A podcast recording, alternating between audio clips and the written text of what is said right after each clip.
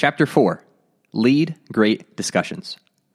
Imagine you've traveled across the world to pick the brain of a guru that lives on a mountaintop in the Far East. It's critical that you remember as much as you can because the wisdom you receive directly affects your life and well being. Plus, you just hiked up a mountain taller than anything you've ever seen in your life, so you want this trip to be worth it. But this isn't a normal chat. Every time you hear something that you want to remember, you have to pick up a bowling ball. Wow, that's some groundbreaking advice. Pick up a bowling ball. I never thought about it like that. I need to remember that. Pick up a bowling ball. How do you not have your own talk show? You are both a gentleman and a scholar. Pick up a bowling ball. The first bowling ball doesn't give you too much trouble. It's noticeable, but it's definitely manageable. You might even change hands every couple minutes so you don't get too tired. But then comes the second bowling ball. This life guru has given you a second piece of game changing advice, and you definitely want to remember it. So, what do you do? You don't want to let go of the first bowling ball. That, too, remember, was truly groundbreaking advice. So, you do your best to manage both. Then you try to pick up a third bowling ball. Maybe you even try to pick it up using the two balls you're already carrying. You're resourceful, after all, and you don't want to forget anything. What happens when you go to pick up that fourth bowling ball? How many balls do you drop? All of them. As much as you want to remember every little piece of wisdom uttered by this guru with decades of experience, you just couldn't hold all of them at once. It's the same way in your small group discussions. At least, that's how it feels when you are on the receiving end of a poorly constructed Bible discussion. It's easy to stuff everything you're learning into a single Bible discussion, but that doesn't mean you should. If it feels like work to follow along, to try and remember what you're talking about, people won't remember a thing you say. Just like the bowling balls, when we ask people to implement too many lessons at once, they'll have no choice but to drop all of them. The problem with remembering human beings are hardwired for survival. Over thousands of years, we've developed quite a sophisticated sense of danger and risk avoidance. Our ancient ancestors used this skill to recognize life or death situations and filter out all the information that didn't matter. When a saber toothed tiger is lurking around the corner, the color of the grass in this particular field isn't important now, is it? Even though we aren't constantly looking for predators today, our brains are still processing information in a very similar way.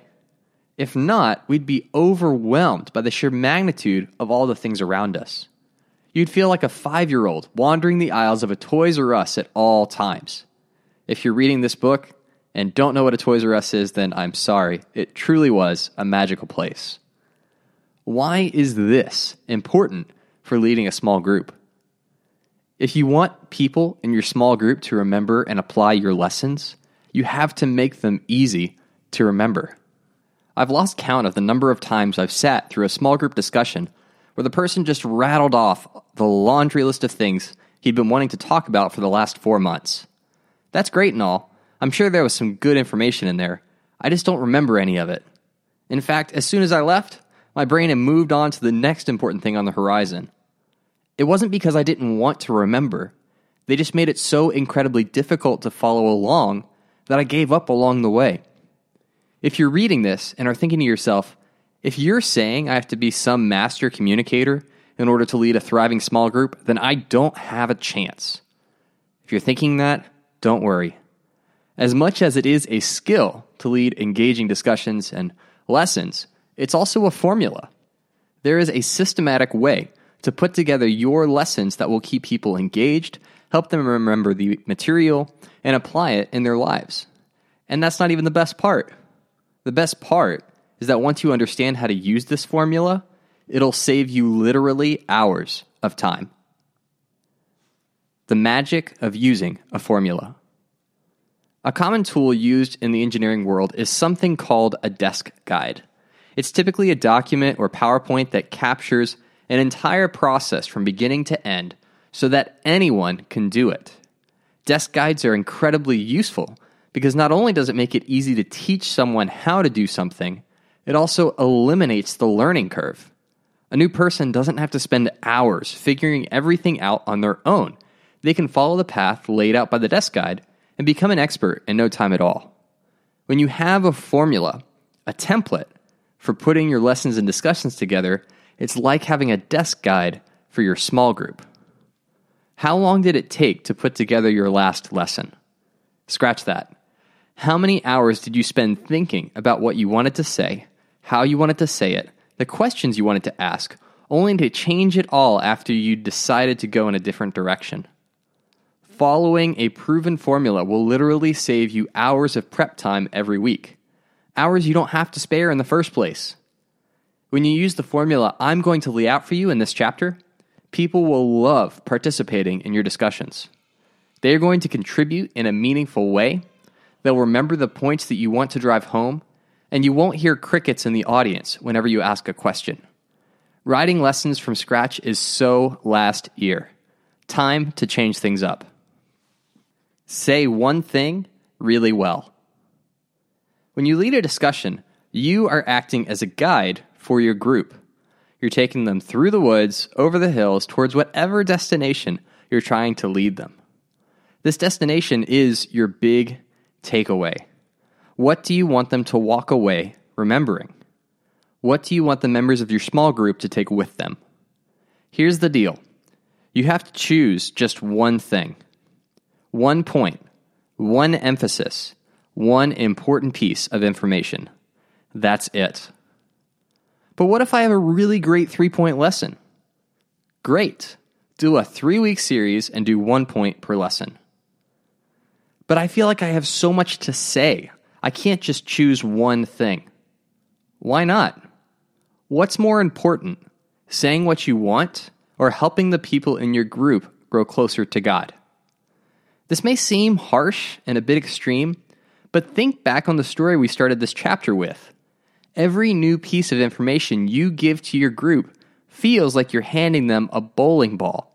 It takes effort, energy, and concentration to lock away that golden nugget of wisdom into a part of their brain they can access later on. The more bowling balls you try to give them, the more effort you are asking them to make. The more effort they have to use to remember what you're saying, the less likely they are to remember anything at all. Trust me when I say this. It's better to say one thing really well than to say several things and have no one remember them. Before you even start working on your lesson, you must decide what your one point will be. What is the takeaway you want to leave with them? If there's only one point you can drive home, what is it? This will act as your North Star as you navigate through the rest of the discussion formula. Everything must serve the one thing. If it doesn't, then it must go. The icebreaker. After you've decided what your one thing is going to be, you want to put together an icebreaker. Think about an icebreaker like an opening act at a concert. There's typically a headliner, a band that can attract lots of raving fans, and then several other bands that play before them. Those opening acts get the audience excited and energized for when the popular band comes on to perform. This is what your icebreaker does it sets the stage for the main portion of your lesson. The reason that an icebreaker is important for your discussion is that it gets people in the right frame of mind to participate. Namely, that they're willing to open their mouths and contribute to the conversation. Some people are naturally inclined to participate. You don't have to put in any extra effort to persuade them to offer their two cents, and you know who those people are. On the other hand, there is a subset within your group that tends to stay quiet and on the sidelines. This may be because they're introverted and find groups overwhelming or exhausting. It may be because they had a rough week and just don't feel like participating today. They have a mental block that is making it difficult to speak up and participate. The icebreaker is what you will use to get them to come out of their shell. Your small group is a safe place to express your thoughts, but sometimes people just need to get over the hump and start talking. Icebreakers need to be fun. Don't come right out of the gate asking people to share their deepest, darkest secrets. That'll just make it worse. Here are a few ideas to get you started. Play a game. Games like rock, paper, scissors are good because they require people to interact with each other. After all, how hard is it to say one word? See why it can be useful to help your group's introverts? If you decide on a game, make sure that it's going to bring people closer together. Games that tend to become super competitive might backfire on you since only a few people will end up enjoying the experience. You could tell a funny story. Recently, I was leading a Bible discussion where my one thing was how to balance grace and righteousness. What I asked people to do was share a crazy story that they had read in the Bible and thought, I can't believe that this is in here. I can't believe that this story exists in the Bible. Frame the question in such a way that it draws people out to talk about their own life and experiences. People love talking about themselves. If you give them an opportunity to do it, they will take advantage of it. Answer an easy question. This one is more deliberate than the other two icebreakers because you're requiring participation. Because of that, you want to make it as easy as possible for people to supply an answer. Questions like Where was your last vacation? What is your favorite movie and why? And what's something a lot of people don't know about you are favorites of mine. A quick side note on icebreakers your icebreaker doesn't have to be directly related to your lesson. The goal is just to get people to loosen up and get into the right mindset. If you can incorporate your icebreaker into your lesson, that's great. It's just not required the meat. So you've done your icebreaker, and you've gotten everybody in the right frame of mind to participate. Now you jump into the next section, the meat. The meat is the heart of your discussion. This is where you dig into the main content of your discussion. It's very tempting to stuff your discussion with all sorts of insights, things you thought about during the week, ideas that you think will be helpful. But remember those bowling balls? You want the meat of your discussion to be lean. Think chicken, not beef. Don't add in a lot of extra fluff. Just include what will help you communicate your one thing. It is in the meat that you will choose a scripture to use as the focal point of your discussion. It is crucial that you tie the Bible into any discussion that you do. Why? The goal is for people to grow closer to God, not closer to you. Christianity is about serving God and learning about God's Word, not following you. But how do you find the perfect passage for your small group discussion? Ask yourself the following questions and see if a verse or passage presents itself. Is there a story that illustrates my one thing? Did anyone in the Bible learn the same lesson I'm trying to teach? Did Jesus say something about this? Is there a cautionary tale I can use as a counterexample? As you think about how to tie the Bible into your discussion, you'll want to plant your stake in a single passage or story. If you have two equally great options, choose one and roll with it. The point of the discussion is to communicate the one thing, remember? Using more than one passage feels like an extra bowling ball to the people listening, since now you're asking them to remember two stories instead of one. Is it the end of the world if you use more than one passage? No, it's just not ideal. Once you identify the passage you are going to use, it's time to take your group on a journey. You are the tour guide, navigating them through the passage towards the one thing you want them to take away from the discussion. But your goal is not just to get them to your destination. In order for the people in your group to actually remember what you talk about, they have to feel like they found it themselves. They have to be the ones that discover the destination. Think about it like this you're helping your grandmother bake a cake for the Christmas meal. You've never baked this particular cake, so you don't have any previous knowledge or experience that would give you a leg up. You're a complete newbie. There's two ways you can go about doing this.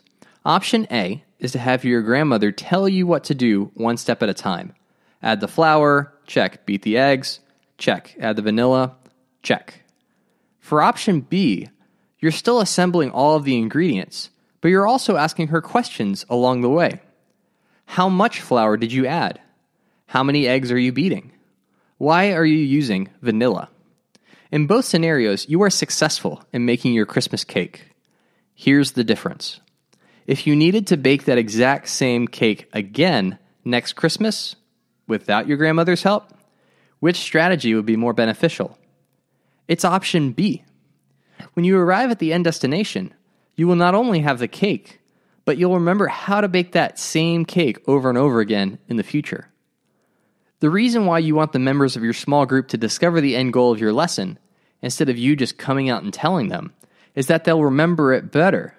This is why you ask questions. Questions make people think. Even if they don't raise their hand and answer any questions during the discussion, each person is going through the same mental exercise to determine what their answer would be.